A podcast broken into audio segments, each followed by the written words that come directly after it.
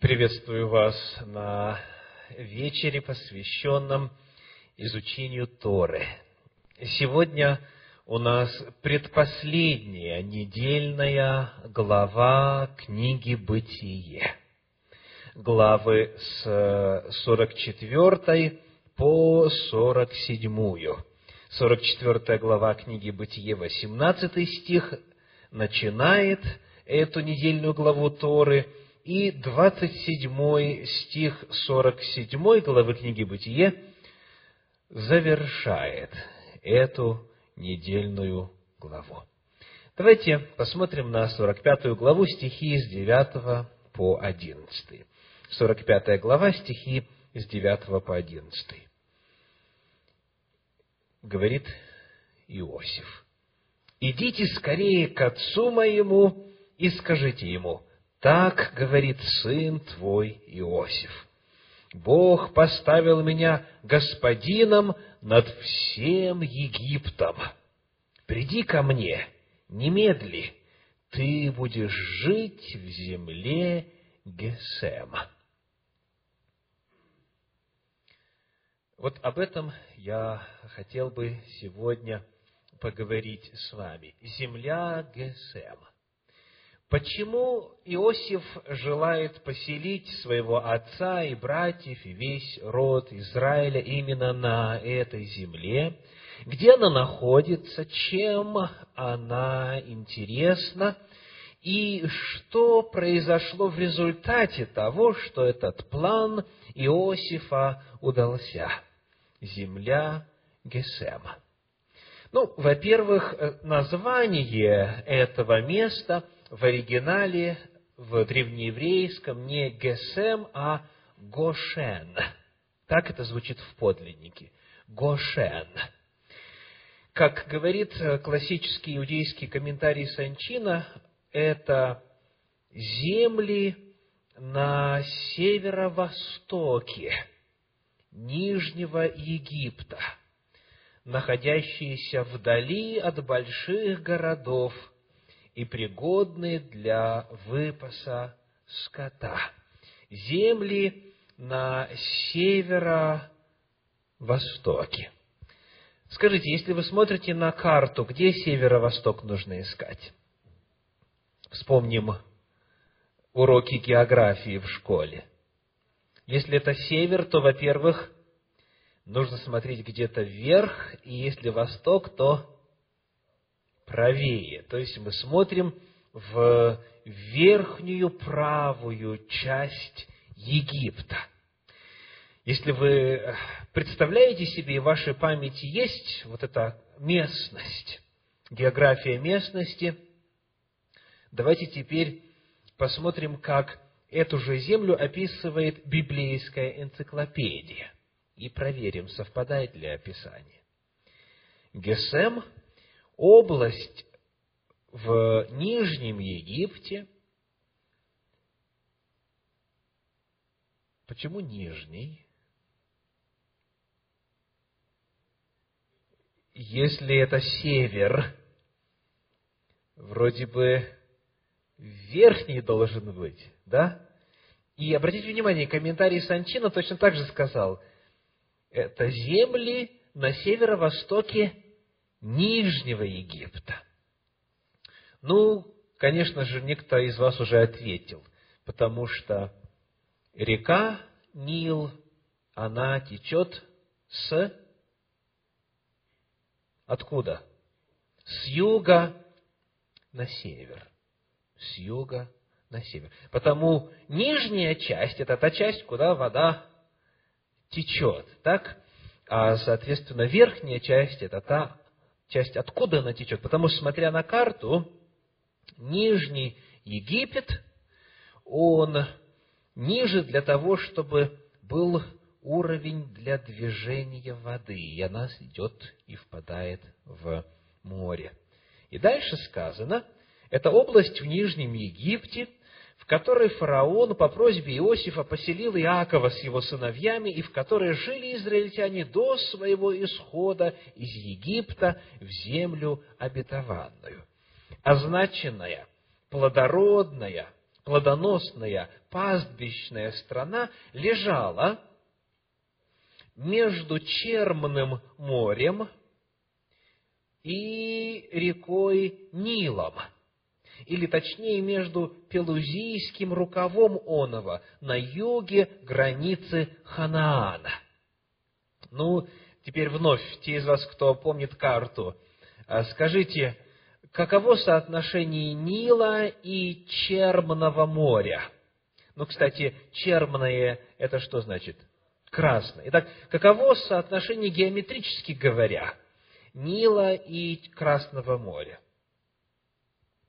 Как они находятся по отношению друг к другу? Приблизительно параллельно, да?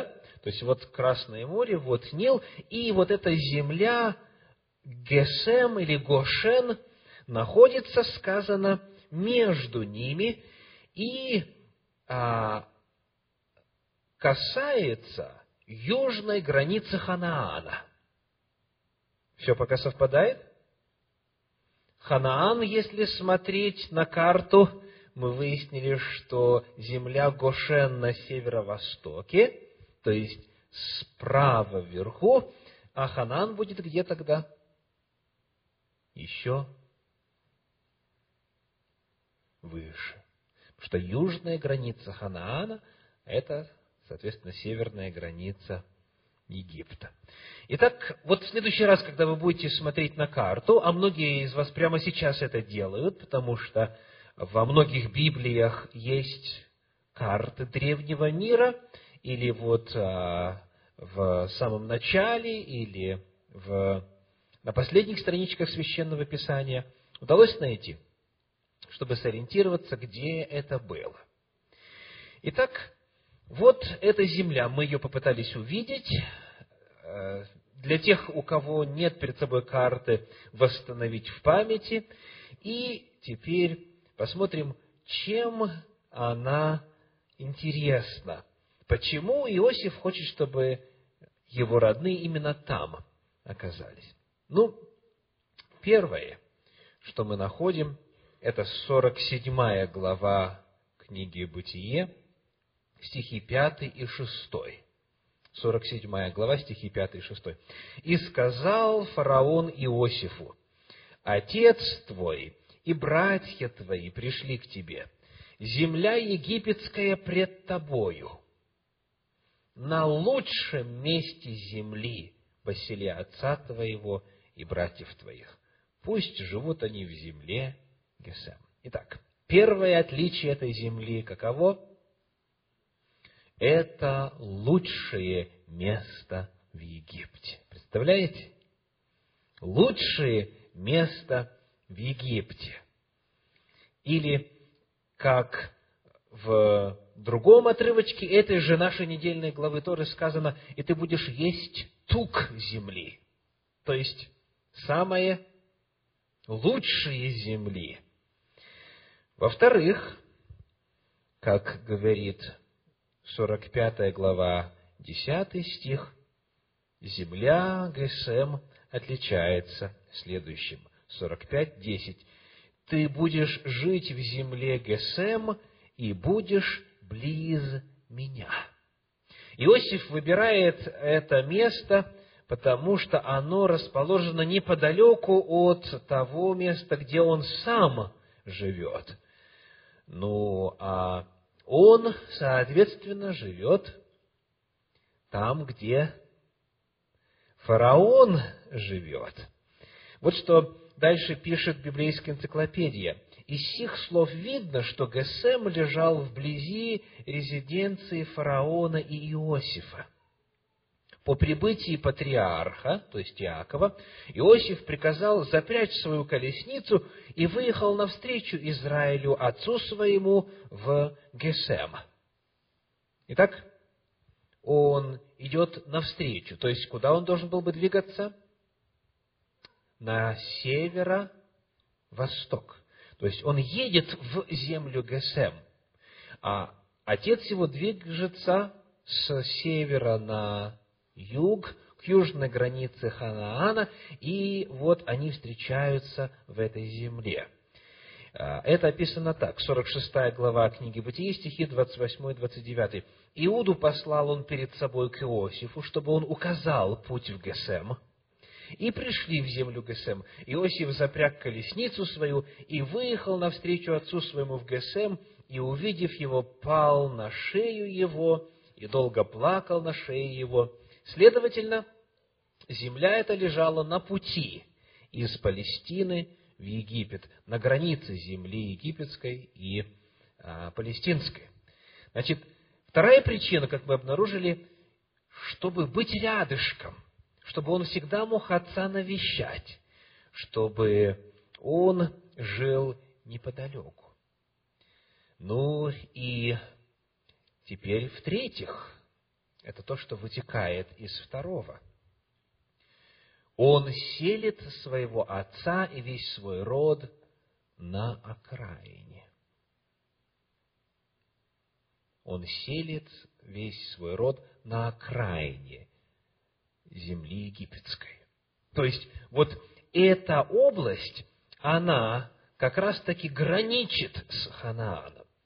Ведь землей обетованной в любом случае продолжает оставаться Ханаан – Эту землю Господь еще Аврааму обещал.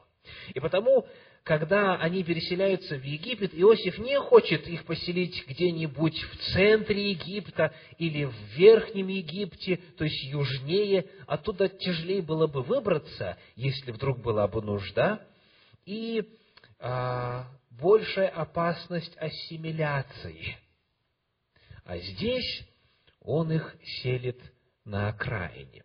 Помня, что оттуда будет легче выходить. Это граница. Это пограничная территория. Сколько мы нашли особенностей? Три. Идем дальше. Четвертое.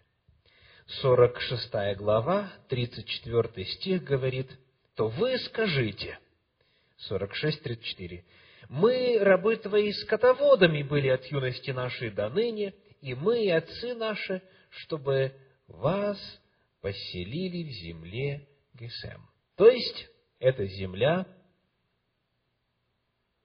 подходит для скотоводства. Эта земля изобилует растительностью. Она хорошо орошается. В одном из справочников я нашел даже, что само слово «гесем» означает «земля дождей» или «земля дождя». Я не смог это проверить по каким-то иным справочникам, но, по крайней мере, в одной из энциклопедий предлагается вот такое истолкование. То есть, это была крайне зеленая местность, и потому для скота там было хорошо. И это четвертая причина – он поселяет их там. И, кстати, очень интересно, когда уже вот эти пятеро из его братьев предстали пред фараоном, они говорят в этом контексте следующее. 47 глава, 4 стих. 47 глава, стих 4 написано. «И сказали они фараону, мы пришли пожить в этой земле, потому что нет пажити для скота рабов твоих.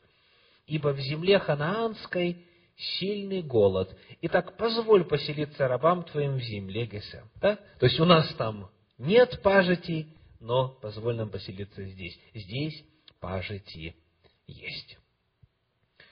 Дальше.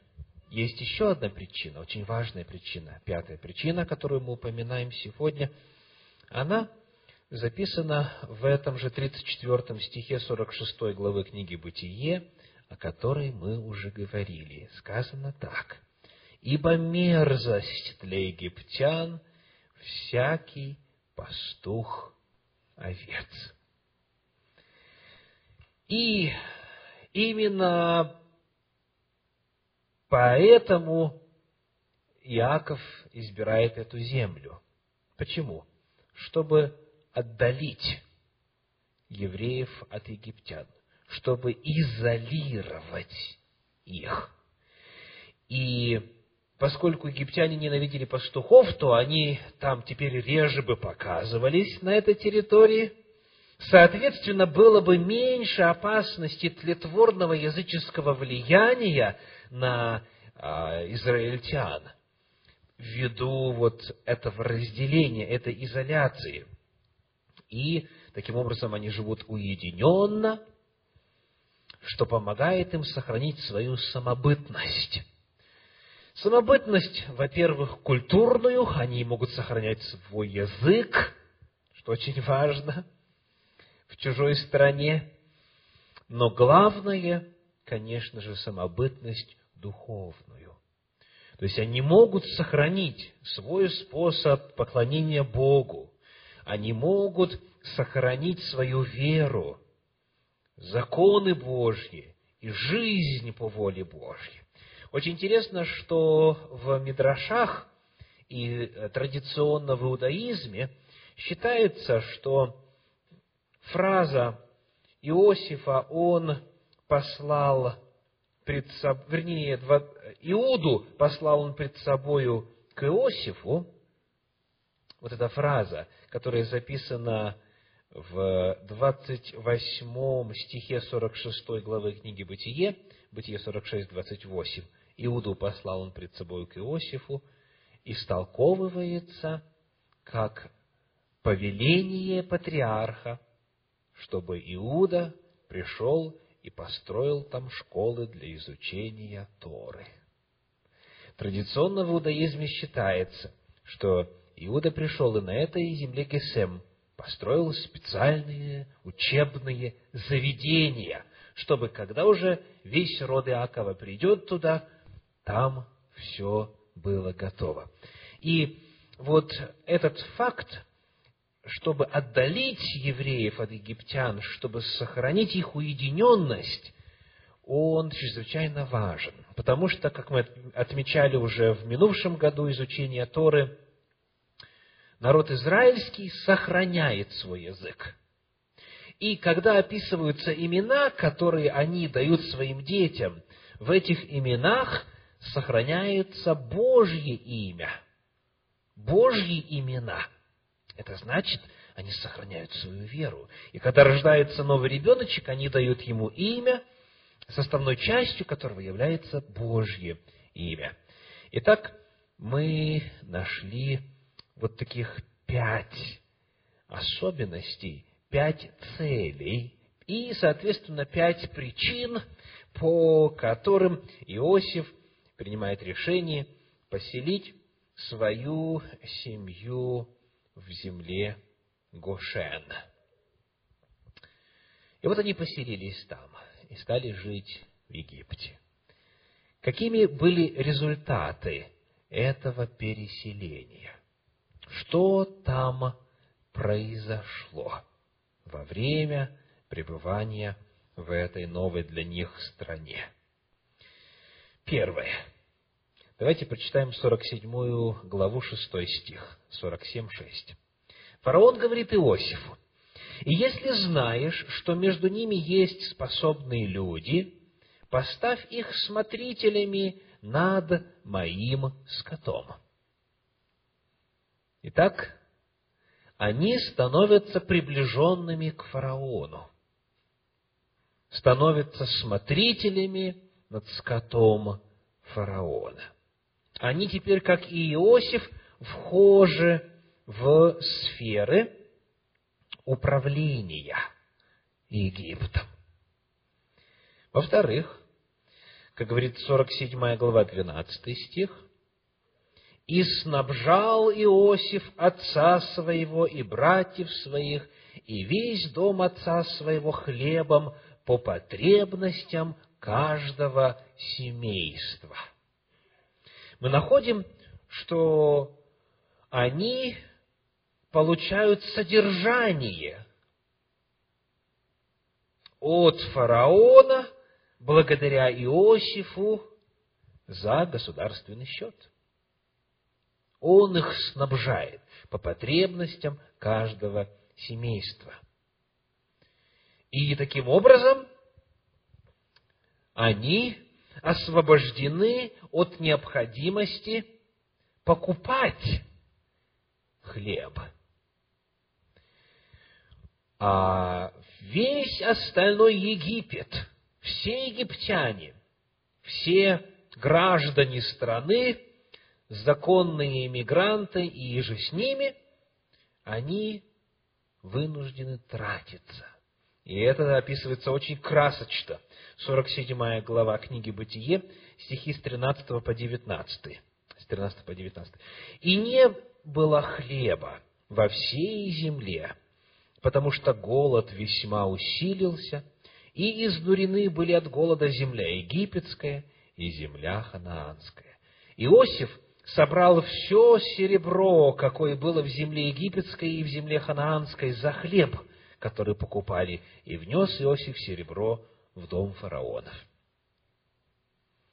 И серебро истощилось в земле египетской и в земле ханаанской. Все египтяне пришли к Иосифу и говорили, дай нам хлеба, зачем нам умирать пред тобой, потому что серебро вышло у нас. Иосиф сказал, пригоняйте скот ваш, и я буду давать вам за скот ваш, если серебро вышло у вас. И пригоняли они к Иосифу скот свой, и давал им Иосиф хлеб за лошадей, и за стада мелкого скота, и за стада крупного скота, и за ослов, и снабжал их хлебом в тот год за весь скот их. Итак, серебро закончилось, теперь скот закончился, и что происходит дальше? И прошел этот год, 18 стих, и пришли к нему на другой год – и сказали ему, не скроем от господина нашего, что серебро истощилось из стада скота нашего у господина нашего, ничего не осталось у нас пред господином нашим, кроме тел наших и земель наших.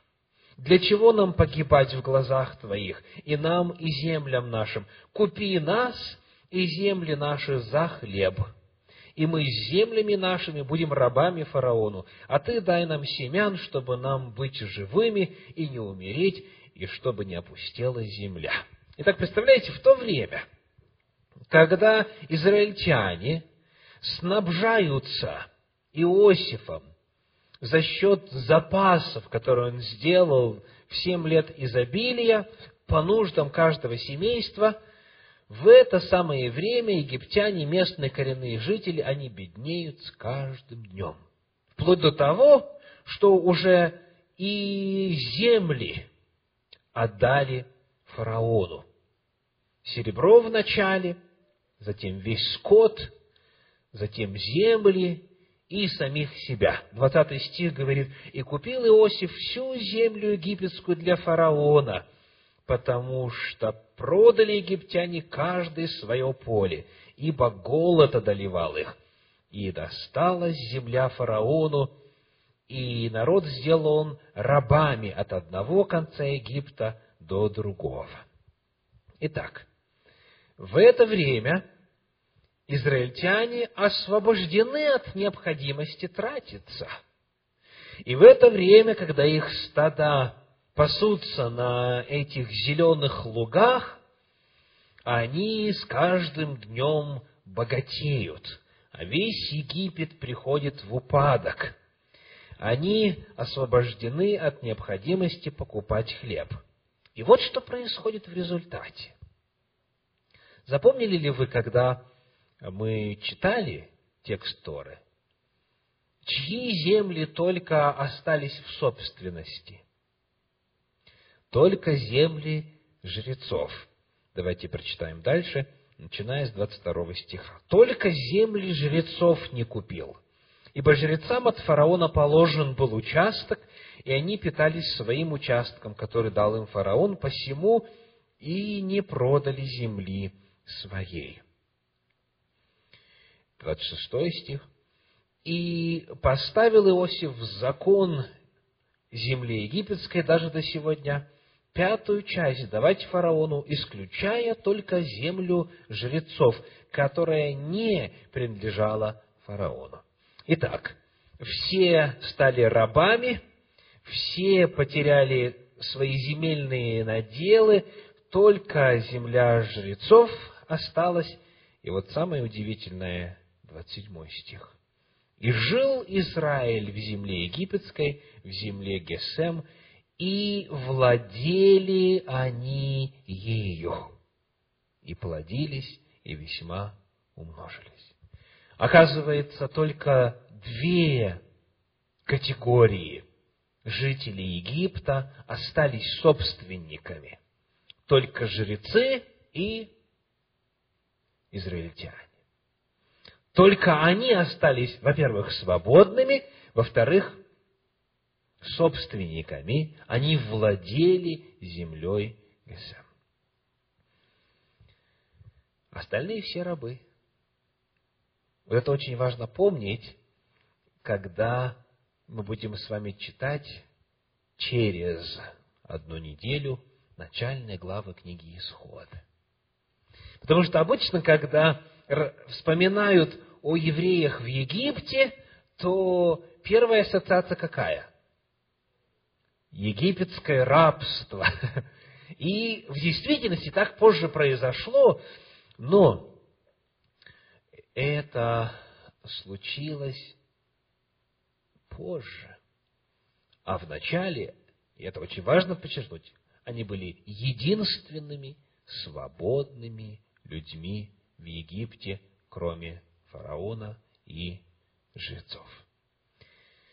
Как говорит Авраам Финкель в своей книге «Разгадки Торы», поскольку теперь все египтяне были бездомными странниками, они не должны были унижать детей Израиля, называя их чужестранцами. Представляете, Бог за пять лет вот эту группу людей, пришлых людей, не своих в Египте, Он сделал их единственными свободными и самыми богатыми людьми во всем Египте.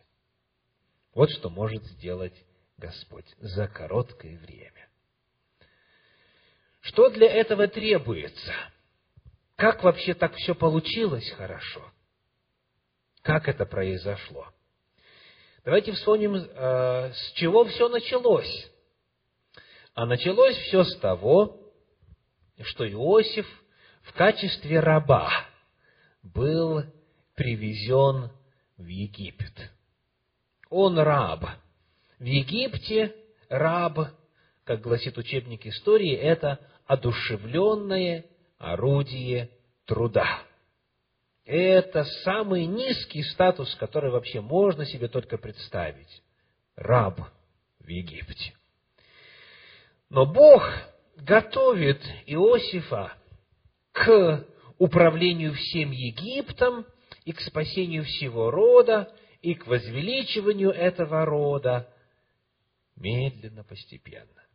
Вот скажите, как надо готовить правителя – премьер-министра и министра экономики в одном лице, и, в принципе, второе лицо в государстве. Что нужно делать для этого? Что нужно делать?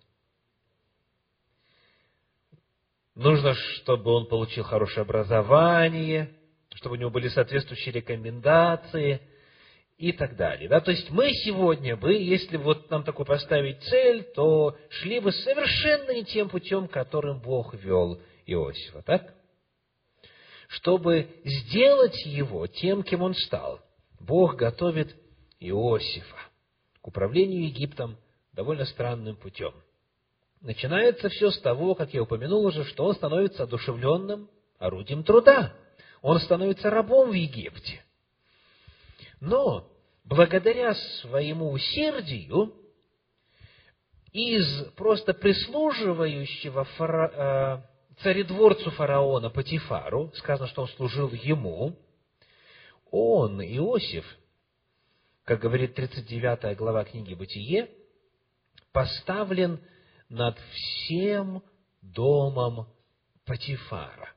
39 глава, давайте прочитаем хотя бы первый и пятый стих – Иосиф же отведен был в Египет, и купил его из рук измаильтян, приведших его туда, египтянин Патифар, царедворец фараонов, начальник телохранителей. пятый стих. «И с того времени, как он поставил его над домом своим, а перед этим, я уже упомянул, он служил вначале ему, поставил его над домом своим, и над всем, что имел, Господь благословил дом египтянина ради Иосифа, и было благословение Господне на всем, что имел он в доме и в поле. Итак, это царедворец, это виднейшее лицо в государстве. И Иосиф получает опыт менеджера, управителя богатого дома, богатого имения. И хочу подчеркнуть, и в доме, и где? И в поле. То есть он медленно, медленно, медленно вырастая в профессиональном отношении, он набирается опыта. Он знает цены, он знает, почем зерно, почем животные, он знает всю экономическую систему, он ее выучил, потому что он управляющий крупного имения. Более того, кто такой Патифар, запомнили? Начальник телохранителей. То есть, говоря современным языком, это начальник личной охраны самого важного лица в государстве. То есть, иными словами, Иосиф, став теперь менеджером этого крупного хозяйства, он э, получает возможность вращаться в кругу приближенных фараона и в кругу самого фараона. Он постепенно изучает этот уровень. Потом он попадает за свою верность и за свою принципиальность, не желая согласиться на, предло... на соблазнительные предложения жены Патифара, попадает в тюрьму, в темницу. Но кто помнит, в какую темницу он попадает? Ответ – в царскую. Вот смотрите, 39 глава, 20 стих. «И взял Иосифа господин его и отдал его в темницу, где заключены узники царя». Узники царя. И был он там в темнице. Ну и, находясь там в темнице, он, конечно же, заводит дружбу с иными царедворцами, с главным хлебодаром, то есть ответственным за сказать, провизию фараона и главным виночерпием. И а, вот это общение, это знакомство открывает дорогу непосредственно к фараону, потому что когда фараону снится, снятся сны, и он не в состоянии их разгадать, и мудрецы вавилонские не в состоянии это сделать, то виночерпие вспоминает, есть тот, кто может это сделать. Вот таким образом Бог подготовил Иосифа к тому, чтобы стать вторым лицом в государстве. Довольно необычный путь, но тем не менее очень правильный путь. И мы видим, что он не случайно попал именно в этот дом. Его ведь куда угодно могли были продать, правда? Не случайно он попал именно в эту темницу. Не случайно там оказался именно виночерпий. И таким образом все это если мы теперь смотрим на это дело в перспективе, на всю историю Иосифа, это было подготовкой. Бог готовил, готовил, готовил, готовил его для того, чтобы спасти целый род. И в завершении прочитаем в 45 главе книги «Бытие» стихи с 4 по 8. «И сказал Иосиф братьям своим, подойдите ко мне». Они подошли. Он сказал, «Я Иосиф, брат ваш, которого вы продали в Египет. Но теперь не печальтесь и не жалейте о том, что вы продали меня сюда, потому что Бог послал меня перед вами для сохранения вашей жизни.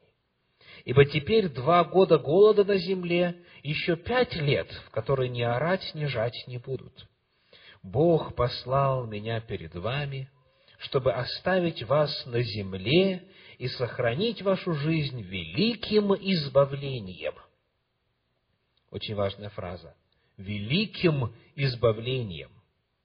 В действительности, теперь зная уже все то, что произошло в этой земле Гесем и какого статуса достигли все израильтяне, это в действительности великое избавление. Это не только спасение жизни, но это намного больше, чем можно было бы ожидать.